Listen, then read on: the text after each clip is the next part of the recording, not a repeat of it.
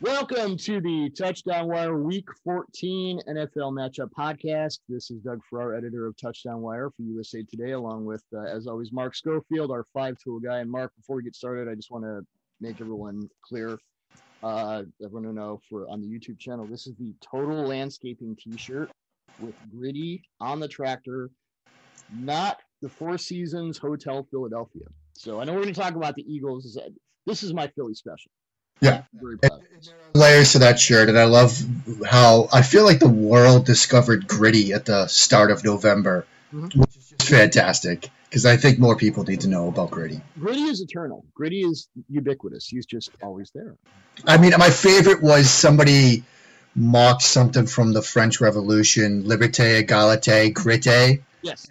Gritty leading like a charge with a flag. It was tremendous. It was so good. Beautiful pinky up for that one. Okay, so uh, we got a lot to get to here. Uh, big week, week 14. Patriots at Rams, Thursday night game. Well, I'll talk about the Super Bowl 53 rematch and how things are different. Um, but what really stood out to me, and you're you're the Patriots scholar, um, New England's offense against the Chargers was how multidimensional the run game in And you go back to 2018, second half of the season, Belichick's like, screw it, passing game isn't working. Um, we're just gonna run it down your throat. And that was more, you know, 12 personnel, wham trap, whatever. A lot of man on man. They just, you know, we're gonna take it to your ass and just deal with it. This is because your quarterback is a bit more mobile now. Uh, they're mixing in this stuff called go-go, which uh, Jeff Howe, the athletic, wrote about. Our buddy Steven Ruiz at For the Win has written about. We're going to write about because I'm just sort of get a coach pointed it out to me on uh, a DM couple days ago, I'm like, because sometimes things just whiz by your head when you're in season, and I'm like, whoa, this is really interesting. Cardinals have run go-go a little bit, so stay tuned for more on Touchdown Wire about that. Um, as I said, Steven Ruiz and Jeff Howe both written about it, so check those out. Um, so they have go go. They have direct snaps to Damien Harris where Cam will break the pocket, run wide right, pre snap, kind of a motion wildcat thing. And this isn't Jay Cutler flinching at a you know, cornerback. This is Cam Newton. So that could be a thing. And I've never heard a quarterback more happy after a game in which he completed 12 of 19 passes for 69 yards and a touchdown than Cam was after that 45 to nothing win over the Chargers. And he talked about, you know, the special teams and the defense, but he was so into the synchronized run game that that just lit him up and the go-go stuff started at the high school level and you know worked up to college. And and you mentioned a joe gibbs quote from years ago before we started the podcast about how the nfl is a trickle up league. Um, newton's brother was running this. And then it, it sort of superimposed into the nfl as things tend to do. So that's interesting but i just want to get your your thoughts on where before we get into the passing game because that's you know but but this particular Patriots run game, I think we kind of went into the season thinking, well, they have Cam, it's Bill Belichick, it's Josh McDaniels, so you might see things you've never seen before. Yeah, and they've obviously taken that to another level. What's interesting about New England is they tend to do things like this when they have these West Coast type trips. I mean, Belichick's been at UCLA. Apparently, he was doing squats yesterday in the weight room. Um, I got some people telling me about that. Coach Belichick doesn't skip leg day, so there's a lesson for everybody. He and Troy Polamalu, 100% of their leg days. I, I, I think what's interesting about where they are right now is we've always seen this this team philosophically adjust over the course of a season. I mean, the 2018 example is a brilliant one because they started that year five wide, spread you out. We're going to trust Brady to throw it 45 times a game. And by the end of the season, they were running it 45 times a game. And it was mostly man to man, gap, power behind James Develin, some wham, some trap. Now they're doing a bunch of different stuff. There's more zone working its way into it, even though they are still foundationally a man-to-man blocking team up front. And this element of moving Cam to the outside, like you said, it's not Jay Cutler, it's not Mark Sanchez. It's a six. This is spreading you out, spreading your defense out against the run, which is a really interesting conceit. Now, the interesting thing as we think about tonight, though, is the Rams this year have been more than happy to show you a light box. Yeah because the Rams are so they're uh, they're a forward thinking organization. They want you to run the ball because they'd rather give up the occasional seven yard run than the occasional 25 yard completion. You know, I, I had Seth Galina on my show yesterday. He told me that he's written about uh, this Rams defense at PFF this year. He's done a great job covering them, and so I'm interested. Yeah, we need. Did you get his? Did you get his ultimate password? Ultimate password yet? He's given me once a couple of times that haven't worked. I'm afraid he's using it to like get me, you know, arrested or something. I think what's going to be interesting tonight. Does Brandon Staley stay with that and say, look, we're going to play our, our two high looks and give up the run game against a team that's more than willing to give up the passing game? Like I think Belichick's like, uh, you want us to run the ball? Okay, we'll do that like 50 times for 300 yards and kick your ass. Fine to take those seven yard games because they'll get them more often than not, given the way their run game is. I, I think this game might come down to which defense scores a touchdown. Like this is a very interesting game to me. We're going to talk about Goff in a second, but this game might come down to which defense has a score. I'd put that on the Rams. Yeah, probably. That that because um, this is not last year's New England defense. J.C. Jackson's playing his butt off. I I think they're, they're they're better in the second half of the season. I'm starting to look at you know first half, second half season splits.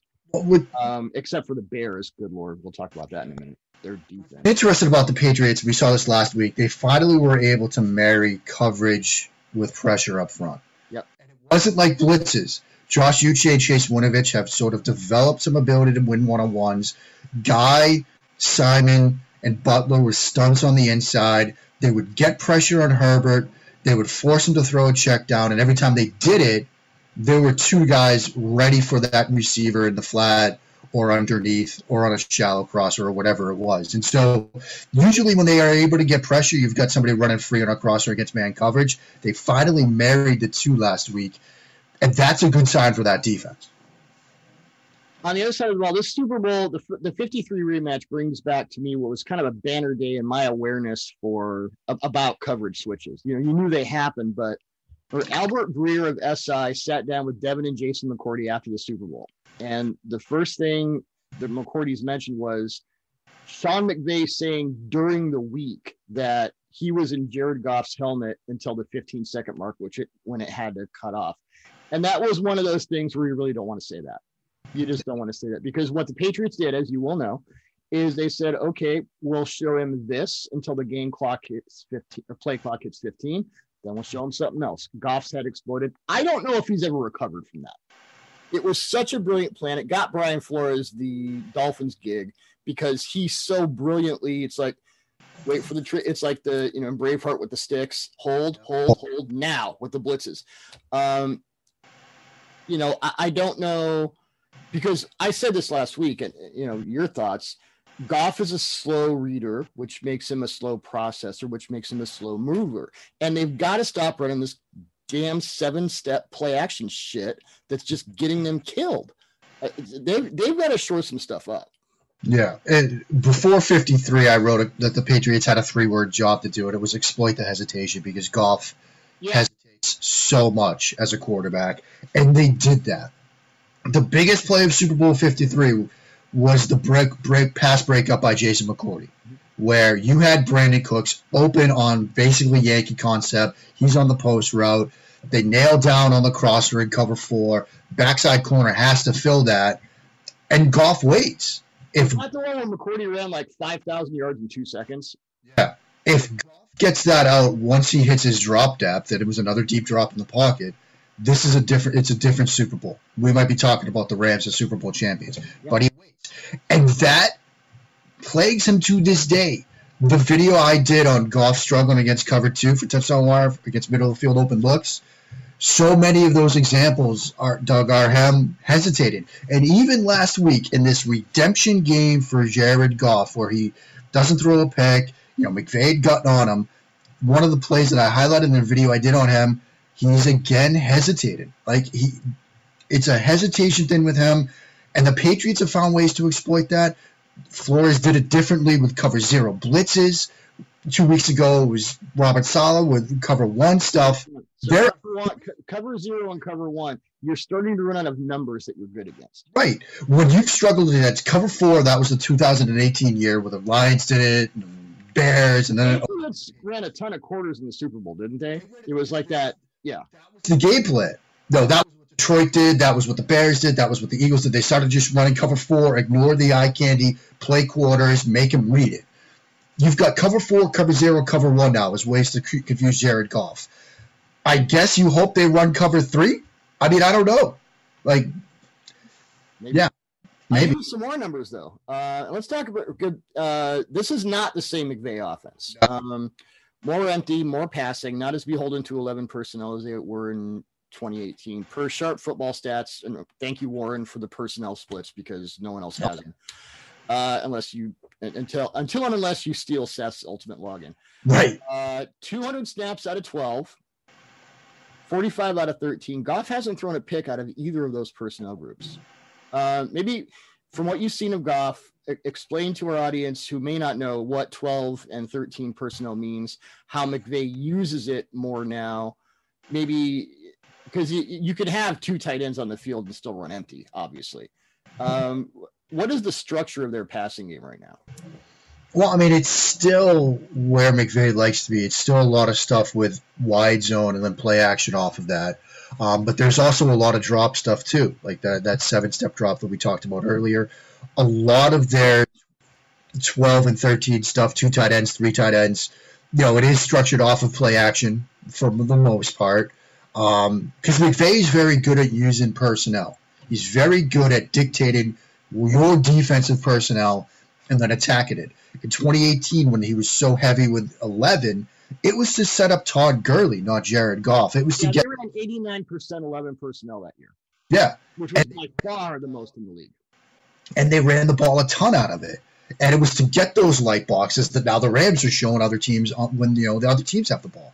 Now you run 12, you run 13, you get them into as base as you're going to get a team this year, which might be 4 2 5. Maybe it's a 4 3. Maybe you get that 3 4 4 3 front, and then you throw against it. And, and, you like guys like Tyler Higbee and Gerald Everett matched up against linebackers and strong safeties. And so that's kind of how he's doing it. You know, it, it just comes back to Goff and how much you trust Goff. And is this a Jared Goff pumpkin game or not? I don't ever trust Jared Goff. Yeah, I mean that's just it. Like. Um, it, well, I go before we move on to other games. Just the, the slow reading thing. Um, it, I think that's so important to bring up when you talk about what makes a quarterback anywhere from below average to average to good to great. The extent to which you can read the field. I mean, if you can't do that, if it takes you, if the average is 1.5 seconds for you to see everything and you're at 1.8, I, I just I, I don't know how you do this. And look, Jerry Goff is still one of the 32 best quarterbacks on the planet. Right? There, there's only a handful of people that could do this. So, but we're, what we're talking about here is the difference between Jared Goff being the guy that you win either with or because of. Like that's the difference. And right now, he's a guy that you just win with. He's never been the guy you win because of. The guy you win of. And if he's going to be that guy, he has to make up that difference with his mind. And we're deep into his career now. Like we're not talking about like a young rookie quarterback. And so I don't know if he ever makes that leap. So he might ultimately just be a guy you win with, and you've got to scheme stuff up, and you've got to have a good defense. Otherwise, he'll never make that leap. And it's a big difference. 0.3 seconds might sound like, you know, nothing, like we're being nitpicky. When you're talking about 32 people that can do a job, nitpicky matters. Well, I go back to the seven step play action. I, I brought it up last week. The reason I think it's a big problem for Goff is, again, readability. Late in the down readability, which is what the Patriots exploited in the Super Bowl. If you're running a seven step drop, your back is turned to the defense for what? Four of those steps? Five of those steps? Yeah. By the time you turn around, that defense has developed into something you did not see pre snap because the NFL is increasingly becoming a coverage switching league. Um, but we're going to really talk about the, the Giants are doing some really fun stuff with that. But um, just in general, I think if you give him a three and five step play action, um, because he was dominant in 2018 out of play action, this year he's not. And I think that correlates to time to throw. There are certain quarterbacks, you know, early in the down, late in the down. There are certain quarterbacks that you don't want thinking in the second half of the down and Jared Goff might be the, the poster guy for that. Exactly. Yeah. Uh, Texans at Bears. Dan Wiederer had a really interesting. Chicago Sun Times had a really interesting. I wrote in my notes incendiary story this week, and we've kind of heard this before. Bears brain trust did the basic due diligence on Deshaun Watson. Uh, Ryan Pace was sold on Trubisky. There apparently weren't meetings between the coaches and the front office before they traded up to. I mean, uh, if you're Ryan Pace, how do you survive that to pick the Bears' next quarterback, which has to happen next year? I mean, I. I what six straight? Their defense has fallen out of the plane, which we'll talk about in a minute. Uh, yikes! when I wrote that GMs on the hot seat piece, like the, the theme that sort of developed was you got to get quarterback right, you know, and it might save Tom Telesco, you know, if you're if you're yeah. thinking that they might clean house in, in, with the Chargers, it looks like he got quarterback right, so that probably will save him. But guys like Pace that got it wrong, I don't know how you can let him make the next quarterback pick. Like for, from you know this piece of the Chicago Sun Times, some other pieces we've seen about. There was one from the Chicago Tribune, I think, last year that went into the same, you know. Yeah, kind of, so kind of, the first time we've heard it. It's obviously yeah. people are kind of reheating the angle because it's Texans Bears, but yeah. Right. I don't know how you look at that process and say, absent concrete evidence that he's going to get it right this time, that he's changed his evaluation process of the position, that you let him make the next quarterback pick. And is well, absent evidence that he would get it right, let's look at Nick Foles' deal. I was just going to say that is the trade for Nick Foles. Does that convince you that he's going to get the next quarterback evaluation process right? Because it doesn't convince me, Doug. Mm, no. Right. So I don't. I don't know how. I don't know how you can let him make the next quarterback pick. If his house is, the, when I wrote that piece, I almost got onto like Chicago real estate like websites to see if his house was on the market in Lake Forest because it should be. Uh, you should be renting right now, dude. Uh, anyway, Chicago. So right now, the problem, the the Bears' primary problem is not their quarterback situation. Right now, their primary problem is their pass defense. Third against the pass in uh, defensive DVOA weeks one through nine, dead last in weeks 10 through 13. And that's a trend I started to pick up last week just looking at stats and watching a little bit of tape. And that's against good Kirk Cousins, Aaron Rodgers, and Matthew Stafford. So that's part of it. But you do a cursory study of that defense, even with the Soldier Field All 22. and half the time, I have no clue what coverage you're trying to run. It's like the Cowboys. Ton of little busts where guys just wind up clustered in weird spots in coverage and the ball's going the other way. Um, they're really tentative in coverage. They're not, and I don't know if this is a, a it's a coaching thing, a Pagano. I, I don't know um, but they're really sort of waiting for bad things to happen. Um, and I would say that Seattle's defense, Dallas's defense, and Chicago's defense are three pass defenses right now. I was talking to uh, after I did the piece on the 49ers and their uh, busted palms coverage that uh, allowed Gabe Davis to have that easy touchdown. Was talking to one player, and he said there are certain teams where everyone's just guessing. Yeah. And I think the Bears are, are one of three teams, them, Cowboys, Seahawks, I see this year where everyone's just guessing. And yeah. I don't know how you get to that point. This is a multi billion dollar industry. These coaches are paid a crap ton of money. I don't know. In week 13 in 2020, the year of our Lord, you are guessing in coverage. I don't know how that happens. I mean, I, I think at some point over the summer, we're going to learn about teams that handled this time right yeah, I mean, yeah, that's part of it. But again, it's week 14. No, we have meetings for God's sake.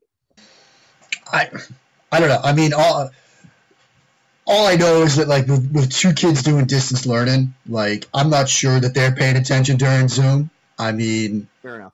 My my daughter, she had her birthday on Wednesday, and when her Zoom class started this morning, she was showing the kids and again, it, it's a first grade class, but she was showing the kids some of her toys, and it went on for 30 minutes. Like, I felt bad for the teacher. Now, not to compare NFL locker rooms to first grade classrooms, although maybe that's a more apt comparison than we'd like to admit. I, you know, I, I just thought of the Jets.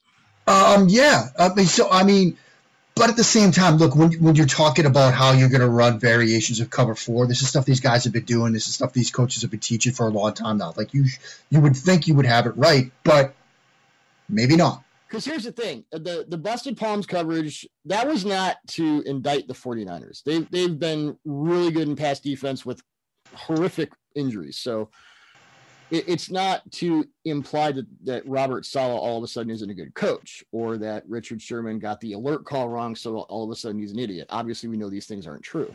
Right. Um, and with the Niners, that's just okay. You're you're playing, you're playing, you're playing. You run into an offensive buzzsaw. You have one bad play, and that's how things can just spiral out of control. With these other defenses, Seattle, Dallas, Chicago, these past defenses that just it's over and over and over. It's the same crap. Yeah. I just, I just don't know. You know, I'm not a coach. I've you know I don't make my living that way. I don't know in you know of course, we're going right to Cowboys at Bengals. So mm. right, which but anyway, for the for the Bears, here comes Deshaun Watson. Because here's the thing about Chicago's coverage right now: they seem especially vulnerable to second reaction quarterbacks who can win late in the down and outside of structure. And here comes a guy you didn't want, who's going to kick your ass. That sounds like Deshaun Watson at all? A guy who wins late in the down? Yeah, maybe. Yeah, that's kind of his shopping list. So there you go. And um, again, we reiterate our call for the Texans to give Deshaun Watson some help. Yeah, Greg Bishop had a piece in SI today about Jack Easterby, and it's worse than you think, folks. Yeah, I mean, I, when you're get, comparing somebody to Littlefinger from Game of Thrones, it's not good. It's not good. Chaos is a letter is not a thing you want to hear about an NFL franchise. Also, more common in NFL front offices than you might imagine. Uh, real quick note Watson without Will Fuller on deep stuff, three of seven for 120 yards. I think they were a little constricted without Fuller, and I think it might take a while for them to kind of figure that out. But, yeah, but three of seven for 120 isn't awful. No, no, no, no, no. And but you lose your primary deep guy, and that's the guy you're used to. He's taking stuff over the top, and it just it kind of gets weird. Uh, Cowboys at Bengals, nothing to say in a competitive sense. Cowboys allowed 294 yards against the Ravens on Tuesday night, rushing yards, and that wasn't their highest total of the season. They gave up 307 to the Browns in week four, 261 to the Cardinals in week six, and 208, 182 to the Washington football team in week seven and 12. Uh, get healthy, Antonio Gibson. We really miss you. Not great, Bob. Gregg Williams basically got fired for one play. If there's another defensive coordinator who should be worried, it's Mike Nolan. I have rarely seen a defense with this much raw talent with this out of sorts. And I know Nolan came in. This had been a you know pretty much single high you know cover one cover three team. I'm going to complicate everything, and no one will know what we're doing. And the problem is when you do that, then your own players don't know what you're doing either. Whoops. Yeah, and this is this might be an example of one of those wild overreactions we tend to see in the NFL. Because if you remember the stories about Dallas's defense last year, you know there was that moment where like it was George Iloka, I think, was trying to show a coverage pre-snap during practice and then spin it to something else. And the defensive coaches were like, "Why are you doing this? We don't need to do that." And he's like, "Why do we want to show them what we're doing?" It was just like, and so now they're going to go in the wildly other direction, which is we're going to try to confuse everybody in the process, confuse ourselves in doing so. Seattle's doing that a lot too. Yeah, yeah. I think Chicago's doing that a lot too. There's there's your uh, there's your too cute by half in the NFL right now. And I believe you wrote about that recently uh, about the Buccaneers offense, which we'll get to in a moment. Uh, Chiefs at Dolphins, fascinating series of matchups here. Let's start with the Dolphins offense, and I wrote about this this week. Chan Gailey got Tua out of the mud with heavy speed, no huddle, and empty concepts in the second half. That the long pass to Gaskin was a brilliant example of that. Yeah, Callaway on the crosser, looked like Gaskin was running a curl and he kind of faded out. And it was like, wow, nice play design. Uh, the Bengals had absolutely no idea what to do against that, which, you know, we've talked about the Bengals defense before. Um, but it's not automatic. I just want to talk about no huddle in, in a general sense. Um, Gailey commented, Chan Gailey commented, the offense coordinator, that yes, no huddle prevents defenses from seeing things, but it can also prevent quarterbacks from seeing what defenses will do. And it's not automatic that no huddle is going to save your passing game. Jared Goff, Carson Wentz, and Daniel Jones are horrid in no huddle. I think they have a, com- a combined two touchdowns and eight interceptions in no huddle. And here's your stat of the week. And this may or may not surprise people. Patrick Mahomes over the last two seasons, how many? Guess how many? I mean, you've seen the rundown. Guess how many? Pretend to guess how many dropbacks out of no huddle Patrick Mahomes has since the start of the 2019 season. 75. 16. Mm-hmm. Nine last year, seven this year. They don't do it. They don't need to do it. They don't want to do it. They want to see what the defense does. Oh, are you oh, two hat? Okay, here comes a run game. Single high, cute. There's Tyreek Hill. So I don't you know, what are your thoughts on? You're a quarterback guy. What are your thoughts on no huddle and how you know how that works? I mean, because everyone, you know, you succeed in no huddle, then everyone's like build the whole plan out of the black box, and there's a, right. five reasons not to. I think no huddle is done. You know, it, it's at its best when it's married with personnel. Yeah. My favorite no huddle examples are New England, and look, this is a unique circumstance, but back when they had Aaron Hernandez and Rob Gronkowski and Danny Woodhead, and they could go 12 personnel but change it based on what you were doing as a defense, where they could be 12 personnel empty on one down and 12 personnel, which is basically I formation with Hernandez as a lead run as an H back or a fullback, depending on what you did. So you come out for a series using that package.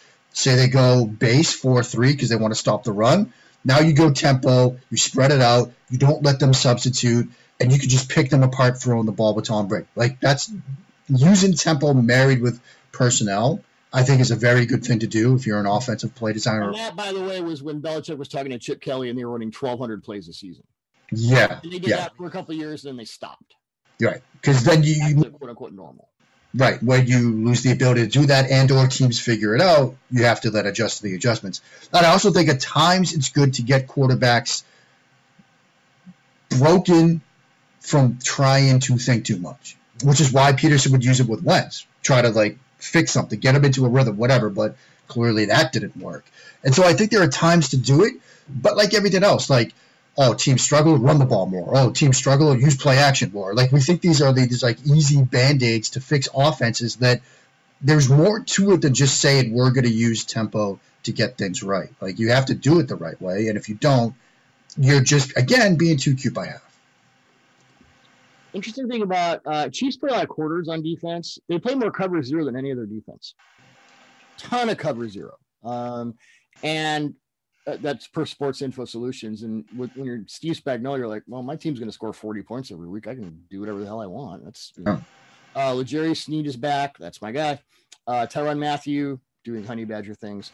So you know, I, I, your point about, and I would add to the point about getting your quarterback not to think too much. I think Tua is so intelligent and he's such a perfectionist. He's kind of got a Russell Wilson brain, but he's not quite there yet. And I know with Russell in his first two seasons, and I was around the team, um, there were times when he would just, you know, it was like that reverse. I remember Archie Manning talking about Eli and Peyton. What were the differences? And this was, I think, before Super Bowl 50. And Archie said, Eli forgets things. Peyton never does. Peyton remembers every mistake he's ever made. If you asked Eli a week after he made a mistake, he wouldn't remember. And it's better to be Eli than Peyton in that regard. You know, the, the instant amnesia we all talk about. Right. And I think with Tua and how his coaches have talked about him and how Ryan Fitzpatrick has talked about him, he's so conscientious and he so wants it to be the right thing. You can get your sphincter in a little bit of a tussle there. And I think that may have happened – because he had the really bad game against Denver. He was just all over the place in the pocket and out of the pocket. Then he had the thumb, so he had to sit for a week and like think about it. And I think you know, against a heavy heavy blitz, uh, they're going to present some middle of the field open looks. Gailey's scheming stuff up really well. Um, if you can force the Chiefs into a base, and base means different things. Um, but if it's like a base four two five and you start to get some good looks off that, well, why wouldn't you? Yeah, I mean, um, I mean, I know we're going to talk about when the Chiefs have the ball in a second, but I am very interested to see how Spagnuolo sort of schemes things up to try to confuse Tua. You know, is he going to rely on this zero stuff? You know, a lot of people say rookie quarterback, young quarterback, blitz him. You know, speed them up. I tend to think that almost gives them an advantage. You know, because if you're getting blitz, it's like, okay, well, I'm just going to throw my hot read. I'm just going to throw my quick. I'm just going to get the ball out. You're almost giving them an advantage. I'm curious to see if Spagnuolo feels the same way. It says, you know what? We're going to play more quarters. We're going to play more zone stuff. We're not going to pressure you. We're going to force you to think. But then does that go to what you were just saying about Tua and his brain, which is good, but maybe it's not quite there yet? That's the interesting thing to me in this game. I think he has the capacity, like every thing, every box you want to check, as long as the hip is okay and the health stays together checks every box. Um, Spagnuolo could go with. I've seen them run. You know, they'll run too high, but it'll they'll disguise out of what looks like cover one. Yeah. And they'll they'll bring a man disguise into a you know more of an umbrella zone thing. Um, and the cover zero, I mean, what's been the one thing that's killed Russell Wilson all year? The one thing that he cannot handle. Cardinals did it, Giants did it. Um, the mug looks. Are we press? Are we coming? Are we backing off? Um, I would expect the Chiefs mug look. that kind of stuff. Yeah, I mean, I, I, I think sub package mug looks, sim pressures, things like that. We'll see a lot of that probably. Yep. How the Dolphins stop Mahomes? There really isn't one coverage that works against him. Match looks out of obvious zone pre-snap used to be a minor kryptonite. Broncos did it to him twice in 2018. He didn't really handle it well, but he's admitted, you know, he came to the league. I, I don't know how to read defenses. I just, I, what's my secret? I'm Patrick Mahomes, and now he can read stuff. So, um, Flores is from the Belichick school, so he's not going to stick with a plan just because that's who they are. Um, hi Seahawks. I bet you're going to see more brackets over Tyreek Hill than the Bucks gave him. You want to safe that more? Yeah, I mean, probably. I mean, that's that would seem to make some sense. I, I you know, what, what's interesting, you know, when you think about playing Kansas City, everybody thinks you want to play quarters, play everything in front of you, keep everything in front of you, prevent the big play. Yeah, but, run for 300 yards. But and Mahomes can also carve you up. Like you know, the idea is force them to make a bunch of throws. Okay, force Patrick Mahomes to make a bunch of throws in front of you. Like he can't do that. Um, so that's why you see like New England, one cross, one double, ten. Like you're gonna see stuff like that where they're gonna try to, you know, you're not gonna leave him on an island. With see, leave somebody on with on an island with Tyreek Hill, but then you've got to worry about Travis Kelce. You've got to worry about Mecole Hardman. You know, and they're, they're just they they have so many weapons. I mean, I think the only way you could really slow them down is to have a Bosa brother. Like, period. Get pressure with four, Nick or Joey. Uh, we saw the Chargers have success with that. We saw the 49ers have success with that. When you can get pressure with four and keep seven in coverage in some combination of seven, we've got a shot. Well, Emmanuel Ogbah isn't a Bosa brother, but he's pretty damn good off the end. I mean, and so, you know, that gives you the chance to have a numbers advantage in the secondary so you can double Tyreek. You can put a cone on Travis Kelce and then just, you know, take your shots with the other guys. You know, not that I thought, not that I think the Dolphins thought they'd be in this position this year, but if you look at some of the moves they made, adding guys in the secondary, Xavier Howard is playing incredibly well. Mhm. Belichick has the ability with his guys to play the matchups he wants in the secondary. That's what Flores is trying to build, and it was for a game like this. Well, one guy that we haven't really talked about this year, and I've kind of I've liked him for a long time, but he's uh, Bobby McCain, Yeah. Dolphins' primary free safety this year. Um, he had a late. He was uh, deep third. I think it was cover three against the Bengals, and he sort of drifted over to um, interception against the Bengals. The, God, the rookie receiver, dumbass. Higgins? yeah, Yeah. I think Higgins was a target, and he just kind of drifted over and then jumped it. Um, with kind of a, a, a bracket look. So I, I'd expect to see some interesting things from uh, that. That's one of those matchups like, okay, because how do you ever stop Mahomes? And I don't know if this offense can score 40 points right now. Um, I mean, defense that's starting to, you know, getting Sneed back is huge. Um, Mathieu had one of his games. Uh, that, so at that point, Time you as a defender confuse Tom Brady, Yeah. you're good. And I remember a pick that Bobby McCain had of Brady a couple years ago in a dagger concept too high. Brady's expected him to carry the seam route from the inside, and he jumps the dig when Brady throws it. was that the game where Brady threw two picks? I think so, yeah. Was, yeah, because the Dolphins, I was talking to Matt Bowen about that game when I did Matt, the match game series. And that was the game the Dolphins just played a crap ton of match. And Yeah. Brady was like, "Uh, okay, I thought you were going to do this. And now I mean, I remember after the game, Brady talked about that play. He's like, I didn't expect in a million years he would come off that seam route, and he did, and he jumped the dig. I mean, you know, that's that's upper level stuff. That was a couple years ago. So, yeah, like you said, he could be the guy to watch in this game. Well, McCain this year, uh, he's allowed three catches on eight targets this season for 18 yards, no YAC, one pick, no touchdowns, and an opponent passer rating of 6.3. Is that good? That's pretty good. That's pretty. Yep. deep third guy who reads the field well. Here comes a major obvious test. Um, so Graham Barfield. I want to make sure I get Graham's affiliation correctly. Since oh yeah, co-owner of Fantasy Points, author of Yards Created. Did you see this? Uh, and I put it in the rundown. Uh, DeAndre Hopkins' route tree over his last three games.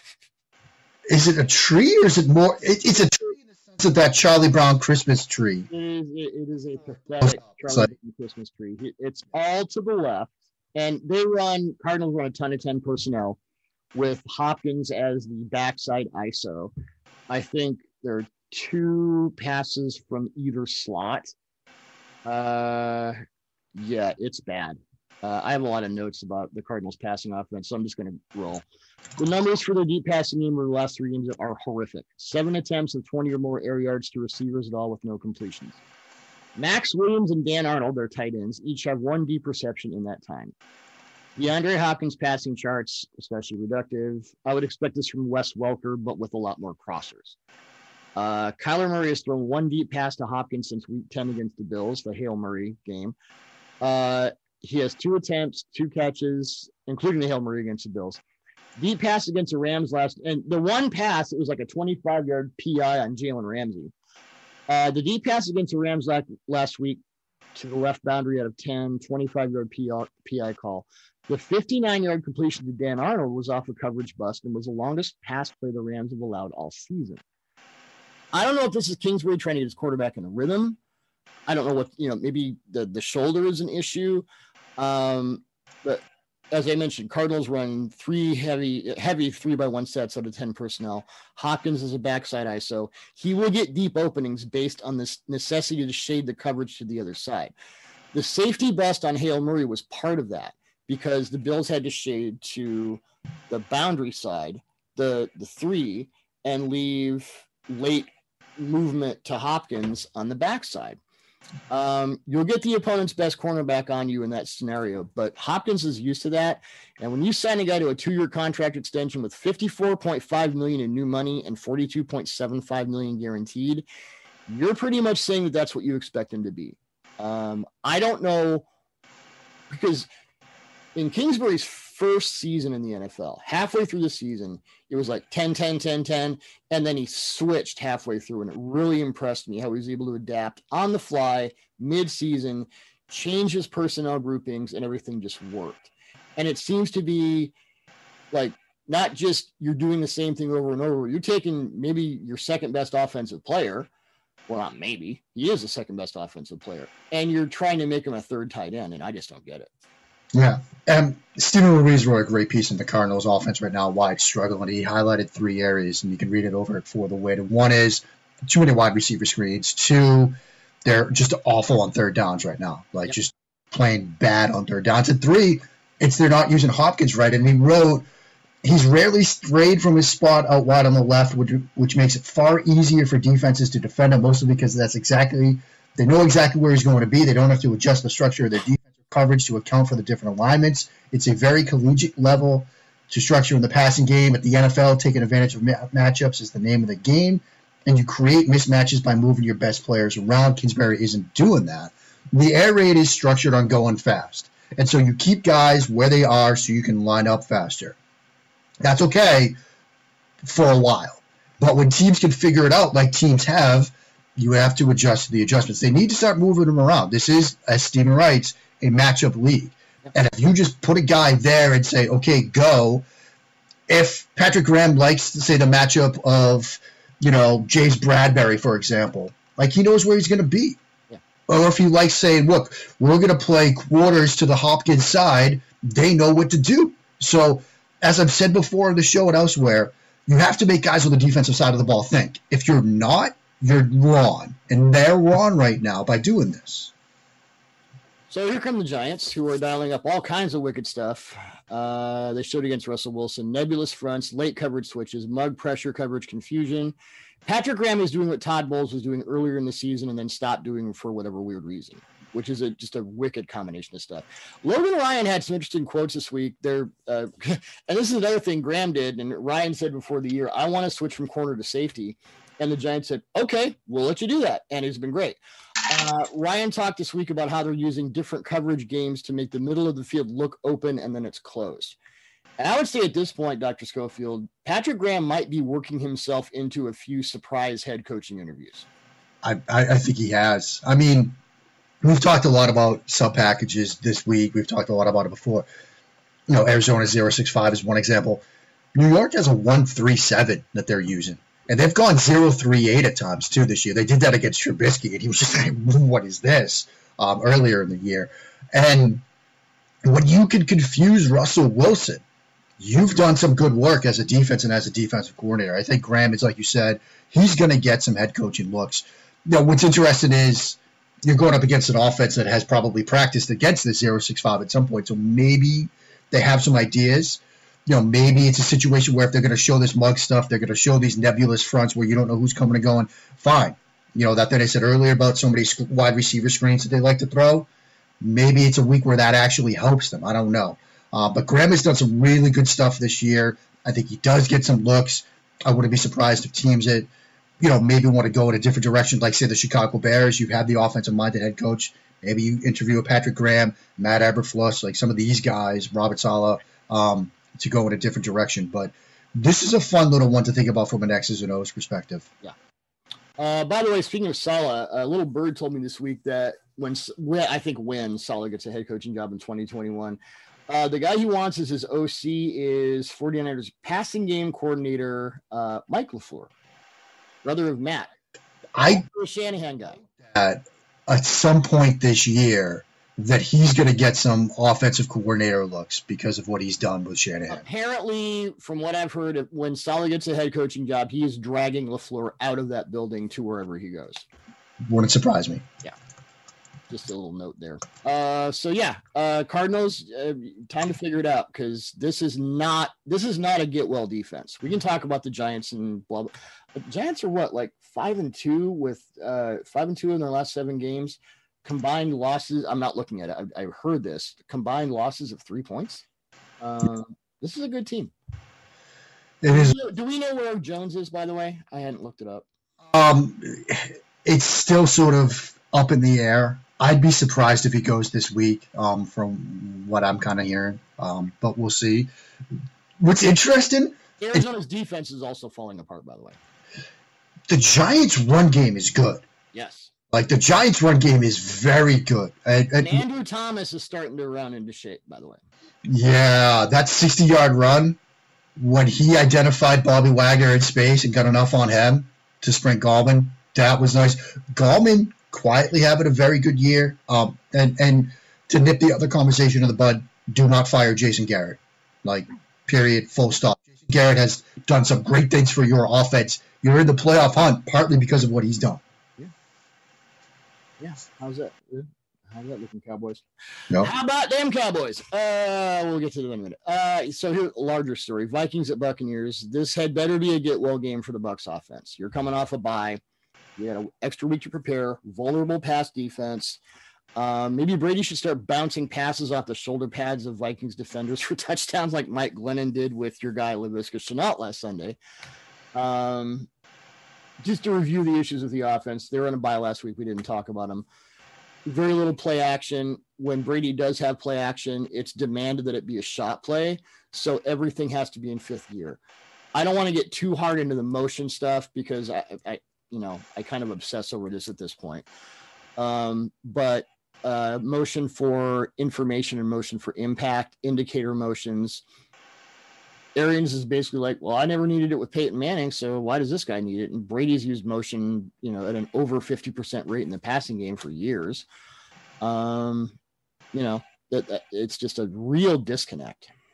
Yeah.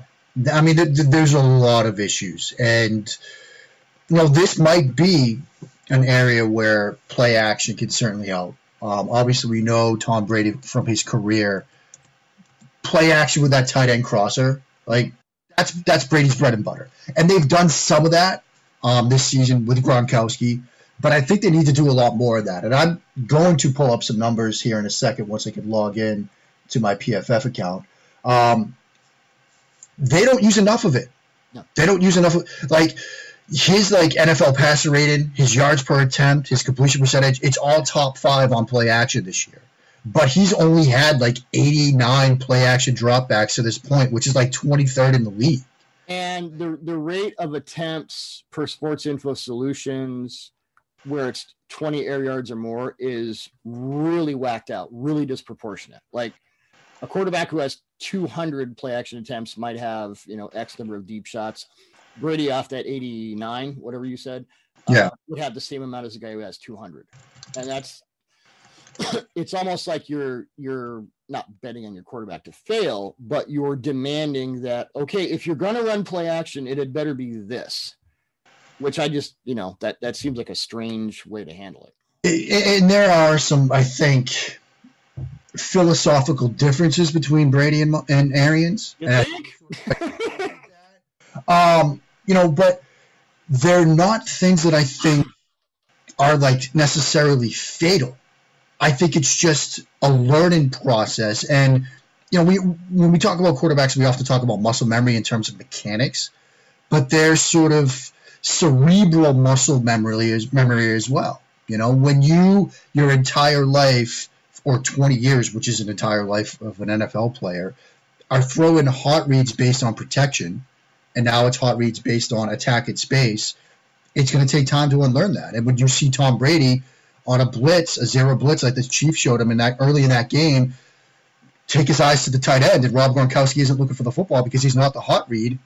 Muscle memory has taken over, and it's going to take some time to unlearn that for Brady.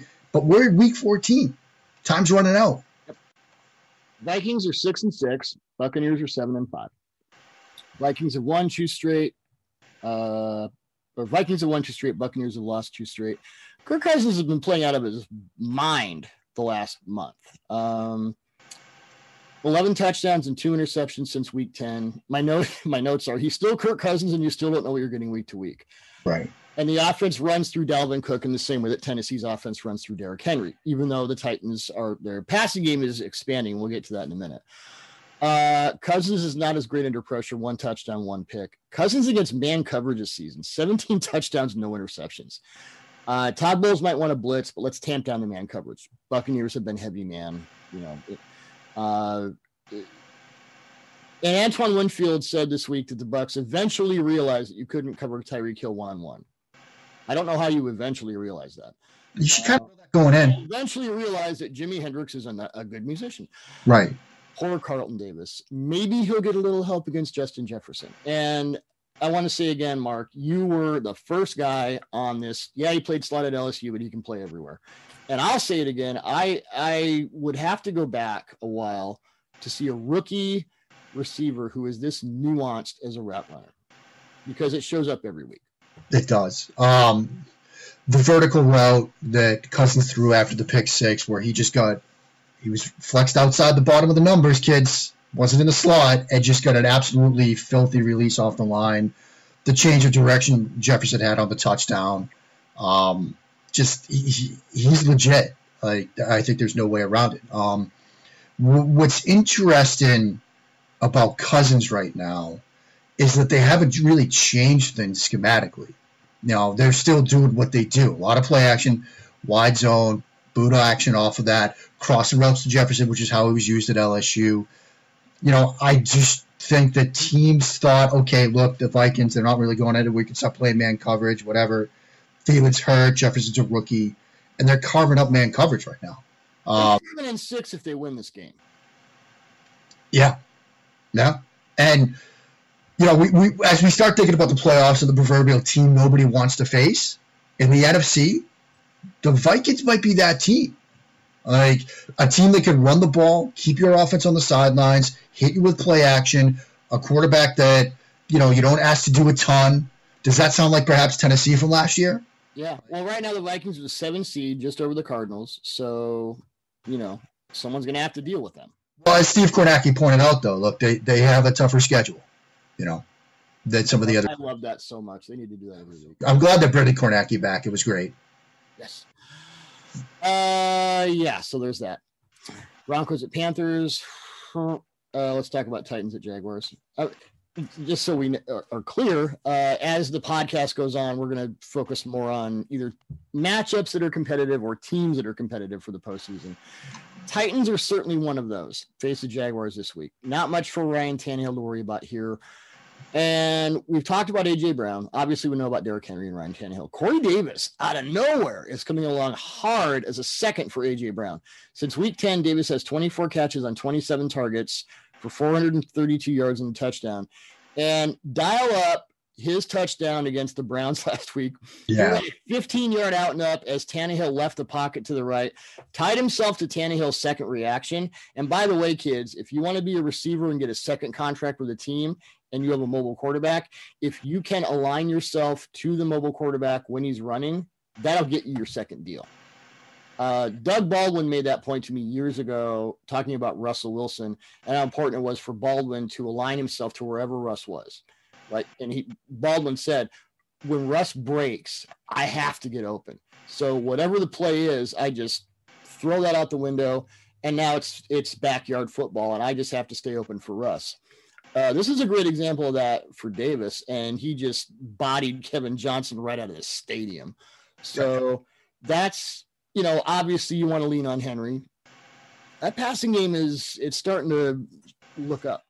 Yeah, I mean, you know, in scramble drill rules for wide receivers are critical. You have to know them. You have to execute them well, particularly when you have quarterbacks that are going to throw on the move, which we're seeing more and more of in today's National Football League. And that Davis play is a tremendous example of that. The Titans, their defense has problems. It won't be a problem. Huge problems. But they have problems right now. And it, if you want to see the notion of play action as a cheat code, look up the Donovan Peoples Jones touchdown because this is 13 personnel and Steph. Doug, you wrote about it last week. Yep. Stefanski's doing a great job at throwing 12, 22, 13. But watch the free safety on that play. He's aligned 10 yards off the ball. And comes screaming downhill. Now, he's not probably going to make a play because it's a vertical route. He might not get there. But when your free safety ends up almost falling over to try to stop a reverse field because he's come down that hard on a run fake, you're doing good things to sell play action. It was similar with the Eagles Packers game when LaFleur dialed up 13 personnel, thrown on first and 10 from his own one yard line and you've got McLeod, the free safety, coming screaming downhill, and then they throw a post route, and the poor corner playing outside leverage in cover three is like, "Where's my help?" Oh, he's suddenly in the A gap. Like that's a problem. Um, so yeah, play action can be a cheat code. Well, I was going to talk about this during Ravens Browns, but I'll bring it up now um, since we're going there, and I'm, I'm glad we are. Uh, so Mayfield had, had had one of his. Oh wait, that's okay. That was so Stefanski is dialing up some interesting repeated concepts right now. They run this. It's a play. It's it's it's, it's a three. It's not a three level stretch. It's not levels like that, but it's play action, pre snap tight end motion to the backfield, and max protect. So this is screaming run, and they've run it out of, as you said, 11, 22, and 13 personnel. And the passing concept is a combination of a throwback a deep throwback with a stutter go. So you vacated the safety with sort of the pre-snap alignment, and you're vacating the corner to the other side with the stutter go. And they've used it with um, with Peoples Jones, with uh, with Odell Beckham before he got hurt. I mean, they can do this with anybody. They could yeah. probably do it with Harrison Bryant if they wanted to. Um, but that's I, I, was watching that, and you and I were talking about it. Kind of the same concept out of three different um, offensive personnel packages. And in the NFL, I mean, we've talked about this. It's not a 700 page playbook with 700 different plays. It's 100 different plays with seven different variants in each. You're not, the, the Al Saunders days are over. We're not doing that. Um, now it's, uh, I know there was a great uh, guy did a thing at the Taysom Hill run play and the Alvin Kamara touchdown, where it was uh, it was you know it was F week. So the the the F week run concepts are that's part of a package as opposed to a thousand different plays. So what Stefanski's doing out of different, you know, to expand that then into different personnel groups, that's when your offense. It goes back to the McVay thing. Obviously, Shanahan's construction of it, uh, Belichick's construction of it, doing the same thing out of different personnel packages will really mess up a defense. Yeah, because one, it's getting the defense you want to do this against. You know, if you want to throw a shot play, do it out of 13 because yeah. you're going to get base personnel, you're going to get base coverages, and you're going to get them thinking run. And it comes back to the earlier point we were talking about when you can get the guys on the defensive side of the ball thinking before the play, you're in a good position as an offense because in the two examples I just talked about, that Packers example and this Browns example, everybody on the defensive side of the ball is thinking run. And it's also situational too. First and 10. First and 10 on your one yard line. Those are rundowns in the National Football League as we've traditionally come to know the National Football League. So when you dial up shot plays in those moments, you've made the defense think when you get free safety screaming downhill to fill in the A gap, like you're doing something good as a play caller. And when you can especially do it, it's the same route concept. So, you know, what, what whatever you call it, you know, 009 or whatever, but it's just out of different personnel. It's the same exact play out of different personnel. You've got the defense thinking you're doing good work. I had a couple lightning round ones here. Uh, Colts at Raiders. No cover blitzes here. Derek Carr. Colts have played cover zero once this season, exactly one play, and they allowed a four yard touchdown, which tells me it's red zone. Uh, they'll play more, far more cover two and quarters mixed in. They're really good at that, especially against vertical passing teams. Derek Carr in passes of 20 air yards against two high coverage this season, five of 13 for 223 yards, two touchdowns, one interception. So we'll see where that goes. Uh, Jets at Seahawks. Come on. Pete Carroll has this 53 total play thing that apparently he read somewhere in a Vince Lombardi book. And I, I maybe this is because we got a lot, you know, uh, Saints Eagles is going to take about 20 minutes. So I'll, I'll say that for another week, but what?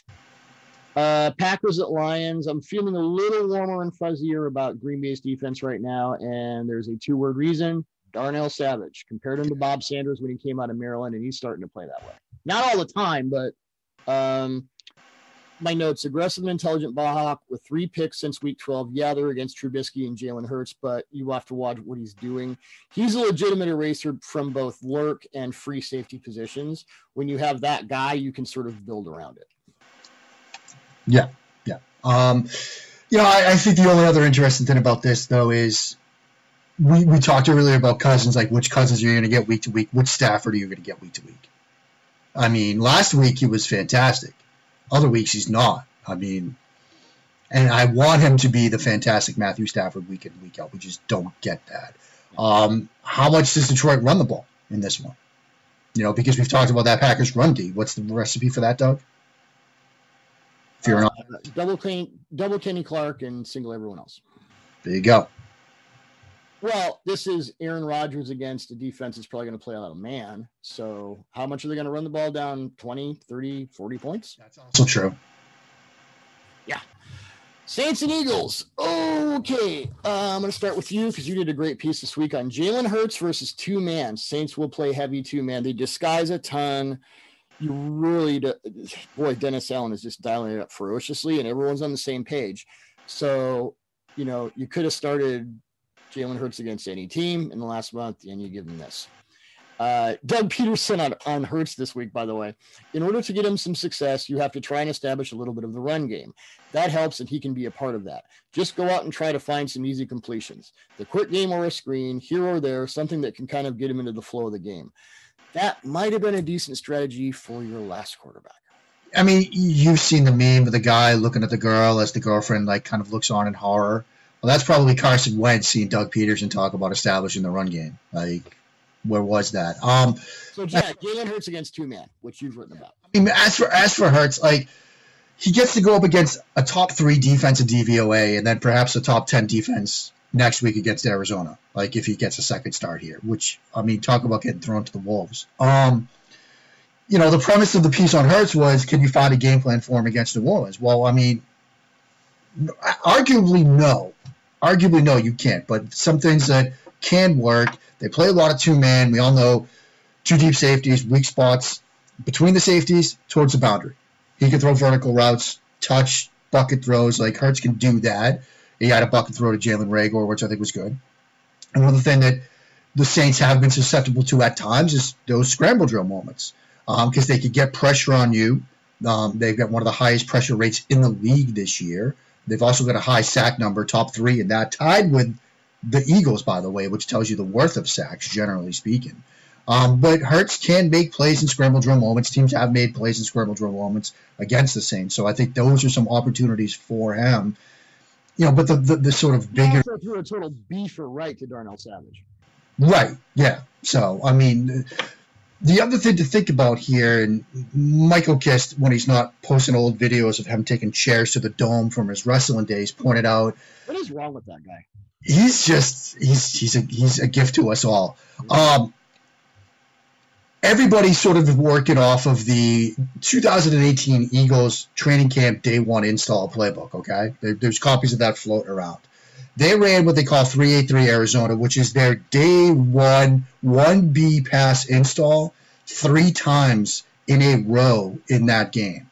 That tells you where they're at with their offense. And they did it with Wentz, and they did it again with Hurts like twice in a row. It was like that's where they are as an offense.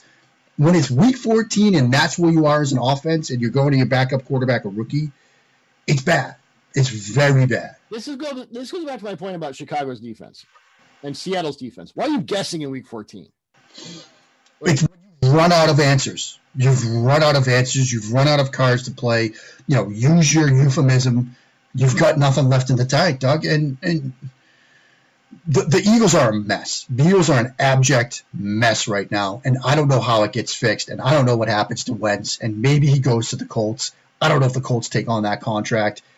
It's just bad all around. I, I don't I don't think he's movable with that contract. His second it, the contract hasn't even started yet.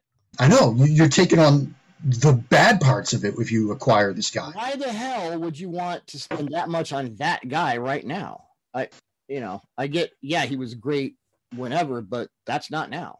No, I, I get coaching arrogance. Oh, I can fix him. Someone's going to say I can fix Carson Wentz. That will happen, I'm sure. But I mean, yeah. Charles McDonald said it on Twitter. I think it was yesterday or maybe even this morning. You know, if they do fire Pederson or whatever, the next head coaching interview is going to come in and say, "Yeah, I can fix him," and pull a cliff and say, "Now that you've given me the job, no, I can't fix him, and we're doing something else at quarterback." We're pulling on McCarthy. I went to PFF. Oh, I didn't listen though. Right.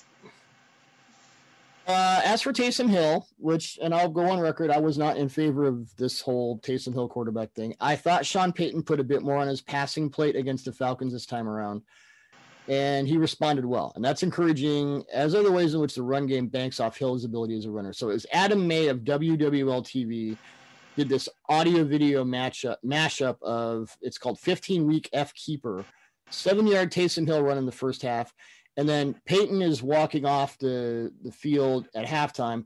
He turns to Alvin Kamara, who's just kind of there, and says, What do you like? And he said, Well, coach, I like that F keeper, but give me the ball. And off the keep motion, bang, there's Kamara with an 11 yard touchdown. So we're talking about the Saints defense, of course, but you've got Hill starting to benefit the passing game, and the running game is getting more multiple and efficient based on Hill's designed runs. Now, Hill is expected to start this week, and then we'll see with Brees obviously if Brees is healthy, you bring him back in. But this has, I think, you know, this this three week sort of you're the guy. It's well now we can find out uh, it's not five snaps and bring Brees off the field on third down and it just looks stupid. Now you get a better idea at game speed, what he's capable of, how the passing game can bring him along. Not only that, but how the run game then becomes reconstructed around his abilities as a runner, which is fascinating. Yeah. And, you know, I, I, think two things could be true. Like you, I was very skeptical of this whole Taysom film, Hill thing, but they've shown growth in the passing game. He's shown growth as a passer. You've seen him, like, click and climb in the pocket and things like that, um, which is impressive. They played Atlanta. Uh, like an 18 yard completion to Michael Thomas, and it was a weird coverage. I get that. 18 yard completion to Thomas on the right hash or right sideline.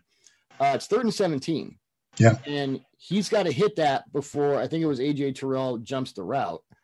Um, I know like Brian Baldinger said it was a bad coverage. Well, it's a third and 17 coverage. You're going to play off. Yeah. Um, I thought Hill did, I thought I mean, like a really millisecond late, um, but he still hit it in the timing of the down. And when you're asking your Sean Payton saying, "I want you to get us a first down on third and 17. Yeah. Um, as I've said before, coaches will say all kinds of crap in their press conferences. If you want to know what how coaches feel about players, watch the responsibilities they give them on the field. And that to me was a crucial moment of Sean Payton saying, We're in third and 17. I trust you to get this. And he got it. How many teams run draw or screen or tunnel screen there? Yeah. Most other teams would in that scenario. Um, but it, it is important to remember he's played Atlanta twice and a Denver team, starting uh, practice squad wide receiver. Oh, without question. Without so, question. Yeah. You know, but it's not like the Eagles defense present that huge of a challenge. I mean, we just got t- done talking about play action and the impact it had on, you know, their free safety. You know, there will be plays to be made in the passing game for Taysom Hill for sure. Are you gonna Are you gonna make me look up? Um, oh God, Darius Slay's numbers in the last two games. I'm just going to say that it was a couple of bad matchups for him. I, am going to be nice. You get Davante Adams, and there was another play action play with LaFleur, jet motion, play action, Slay's tripping over himself, like looking like on skates, like, and Davante Adams is running free. Like that's not good. Uh, I'm running free. Little Iron Maiden there for you. Okay, Falcons at Chargers. Uh, you, Dr. Schofield, dug into the two plays where Tre'Davious White, who I misspelled. Uh, his name is Tredevious White in last two weeks rundown, and I think you should change it to that because he is very devious. And then Chase Winovich, both read Justin Herbert's mind for interceptions.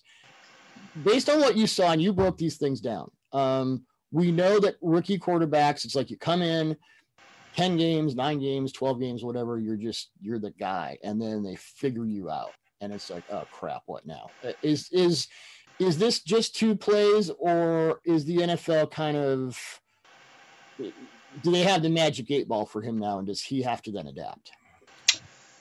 I mean, I think he does have to develop. I think this is something to watch as he goes forward because what he's doing right now is making assumptions about what he hasn't looked at yet. And sometimes when you do that, it's the proverbial when you make an assumption, you make a you know what out of you and me. Mm-hmm. Um, that's where he's at right now. Um, because when you're running this against, you know, Washington State on a Saturday afternoon, if you haven't looked backside, you can be pretty confident about what you're going to get. I mean, you know, I remember when I was, you know, playing, you know, you you get cover three, you're like, oh, I know that that safety is going to drop, and that backside curl flat defender is going to be a linebacker, and I'm going to throw the ball backside to the hitch because I know he's not going to get there. I don't have to look at it. Well, that's great against Williams College on a Saturday in 1994. It's not great against Tre'Davious White or Bill Belichick and the New England Patriots because they're going to show you something you aren't expecting. And if you haven't confirmed it and you assume what you're going to get, that's what's going to happen on both of these plays. Trey White, right on the backside of cover three.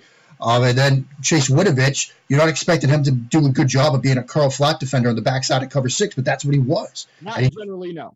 No, but you, you you have to confirm that. And so, you know, that's the thing to watch with Herbert going forward. Does he start seeing stuff like that – and then making the right reads as a result. It, it's a developmental thing. I don't think it's like a, well, we've got the book on him. It's a rookie quarterback making rookie mistakes. Now does he adjust to it?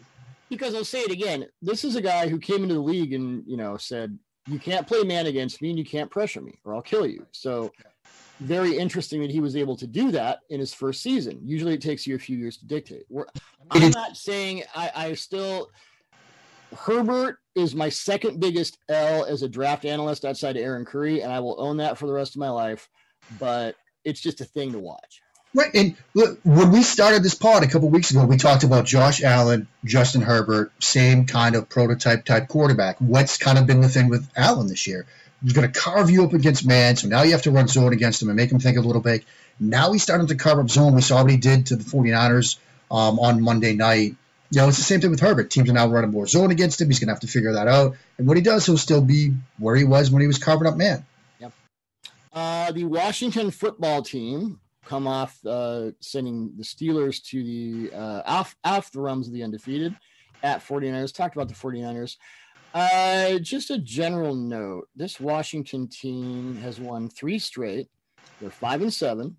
They're the only NFC East team with a positive point differential, plus four. Cowboys, by the way, are minus 125. Uh, this could be a tough out for the 49ers. Especially that that defense is God, that front. Oof. It's a front. I mean, and look, Have you seen Nick Mullens against pressure? Because it's kind of. It's not good. And as somebody here in the DMV in the DC area, a couple of weeks ago, I went on DC radio, and the first question was, was "Is Chase Young a bad pick? Is he a bust?" And that's like, oh, that was a couple of weeks ago, like the hot topic around here when people saw Tua and Herbert having these great games, and I kept telling people, "You're going to win with this defensive front." And Chase Young is huge, and people are like, "Well, he doesn't have sacks like the guys around him do because of Chase Young." Mm-hmm. And we've seen what Chase Young and this defensive front can do to opposing quarterbacks, can do to opposing offenses. They are destroying worlds right now. I look, this team could win this division. Now they're hamstrung by the fact they lost both of their games to the Giants, so they're going to. Giants so, overall are a better team. Yeah, but this defensive front could carry them to a division title. Yeah. Yep. Let's see which seed they are now.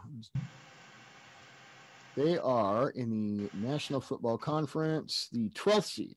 Yeah. But they, they win this week and the Giants lose this week, they're the four. Yeah. They slide into the NFC East title. Uh, so speaking of the Steelers, uh, there were a lot of concerns about, you know, I wrote a piece this week about now that the Steelers have lost their first game of the season, what are the other concerns? Uh, the run game, they're getting Connor and Pouncey back.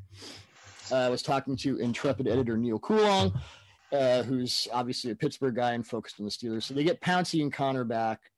Might help the run game. It can't get much worse. Right. Diontae Johnson has the most targets since week 10 with 51. He also has the most drops since week 10 with six. Steelers dropped 31 passes this season, by far the most in the NFL. Spackled offensive line. And then you get into like, you know, young receivers. Everyone's trying to get on the same page. Roethlisberger was out last year. COVID preseason prevents them from doing a lot of what they want, which is motion. I mean, you hire Matt Canada, you want to run motion, yeah. but they can't do it. Very little no huddle, even though Ben has four touchdowns and no picks in no huddle. You know, the speed no huddle article. Roethlisberger is one of the few quarterbacks, you know, one of the quarterbacks where you should run it more, except they kind of can't. And if you watch Zac Taylor's offense with Joe Burrow back when Joe Burrow was healthy, it was empty quick game. And it's like Zac Taylor all of a sudden is running the Steelers offense, which is three step get it out. Uh, PFF number last week, Ben in the pocket 2.18 seconds before the throw. That is the quickest pass game in the NFL. This is not what they want to do. No, it, it, it's not. None of it is what they want to do. None of these things are what they wanted to do. No, um, and and you've also got two other issues, which are drops and poor throws. Yeah. I mean, you add all this stuff together, it's an offense that's struggling right now. You almost wonder if Tomlin saw this coming. You saw the game against the Ravens where they weren't great. Tried to light a fire under his team. Then they run into that Washington defense and that Washington defensive front. Um, they've got some issues now.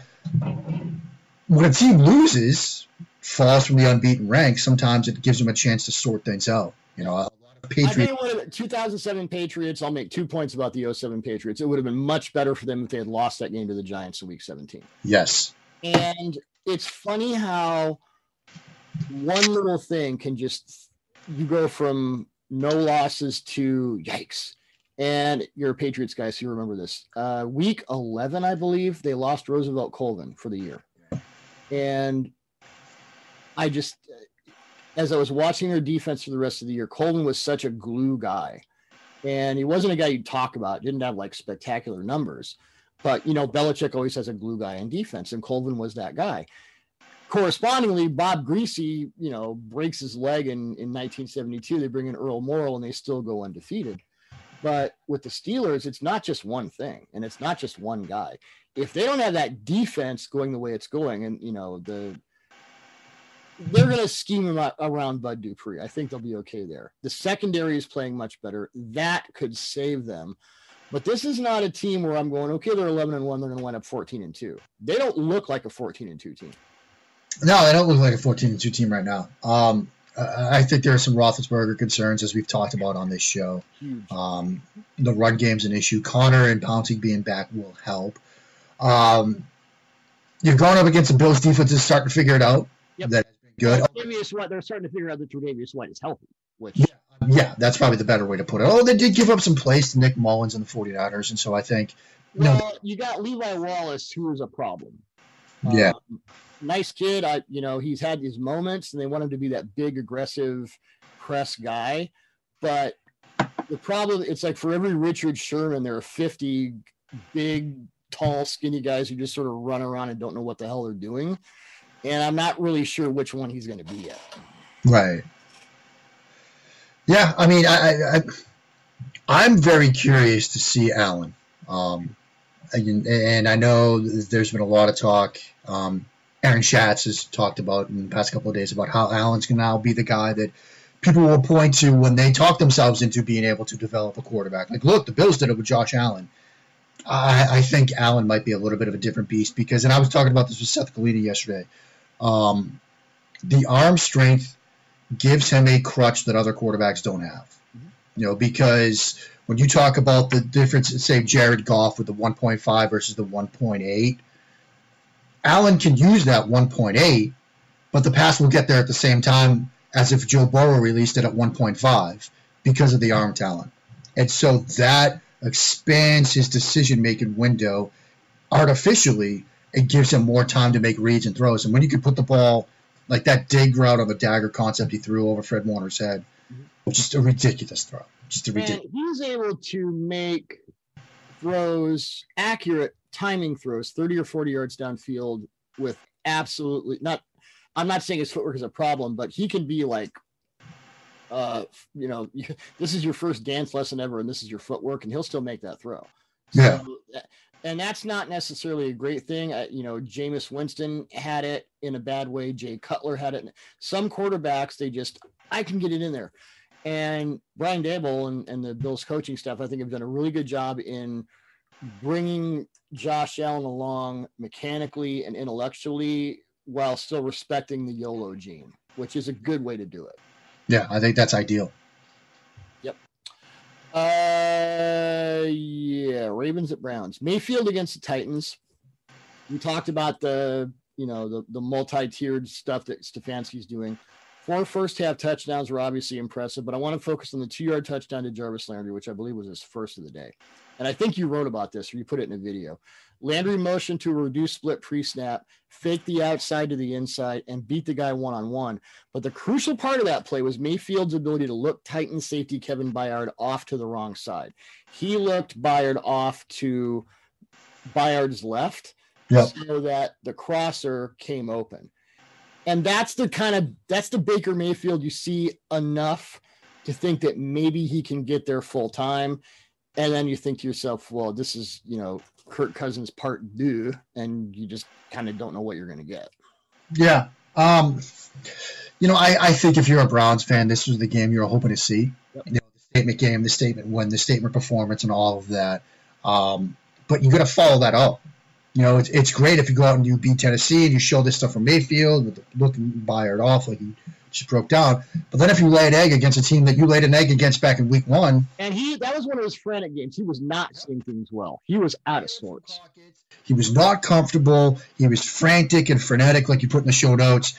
If we see that Baker again, we're back where we were last week when we talked about they face an interesting decision about that fifth year option. We're back. Now, if we don't see that Baker, they're, they're 10 and 3. And the viewers are going, uh, objects in the mirror are larger than they appear. And week 17 game against Pittsburgh, if they if they win against the Ravens, they've got the Giants and the Jets between the Ravens and the Steelers.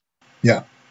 And if the Steelers drop a couple, which I think they very easily could, um, I don't like Mayfield's chances against the Giants. If I were Stefanski, I'd run the ball 50 times in that game. Um, this is not a fluke.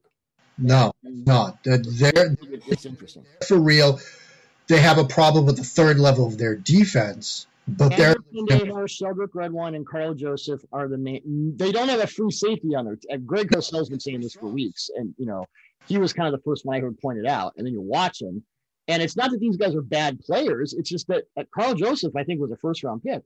Yeah. was talked about as one. Uh, Sendejo's been in the league for years.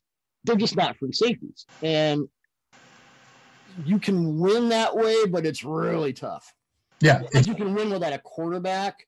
You can win without a shutdown corner. You can win without a left tackle. Winning without a legitimate deep safety might be as hard as any of those things. Yeah, because what do you, what happens when you run single high and you've got three guys that are best as strong safeties, one of them has to fill that role. I mean, it's not good.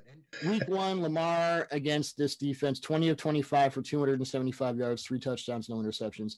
Greg Roman used a ton of pre snap motion and play action to create schemed openings for Lamar, which you can do against that defense, and you'd like to see a little more of. I think their offense, well, we've discussed it.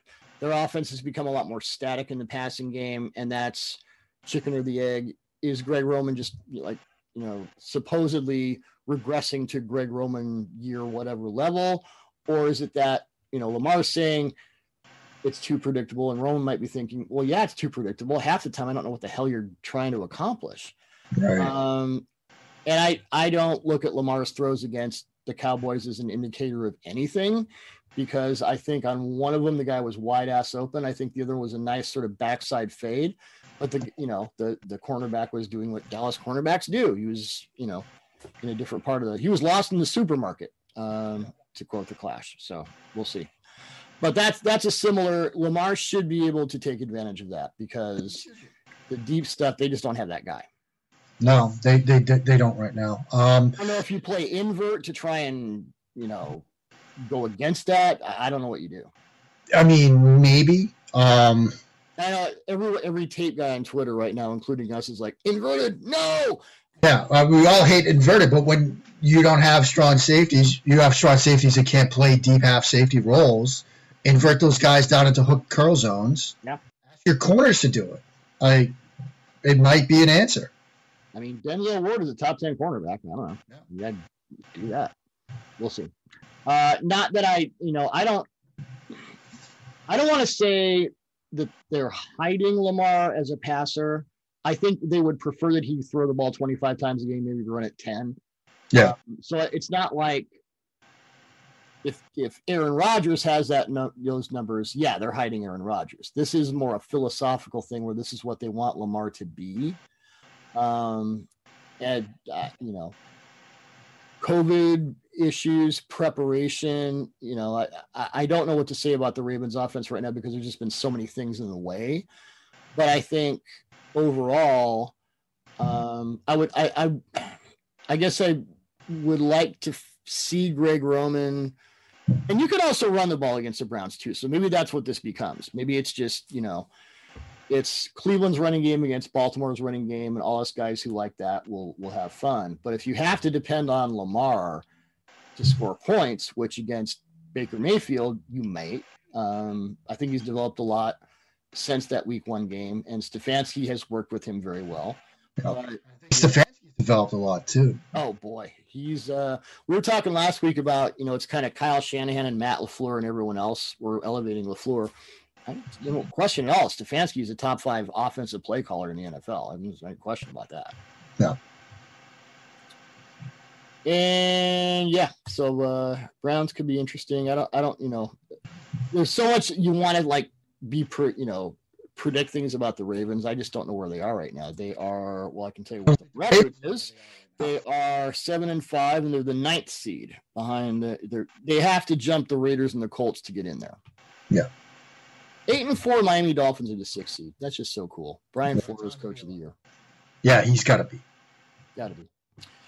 All right, man. Uh, great stuff as always. I think we went over, but just a whole bunch of stuff to cover. So good week. It's a good week. Yeah, I'm gonna process this audio for the next 45 minutes, and um, we'll go from there. Sounds good, buddy. All right, man. We'll talk next week. Sounds good.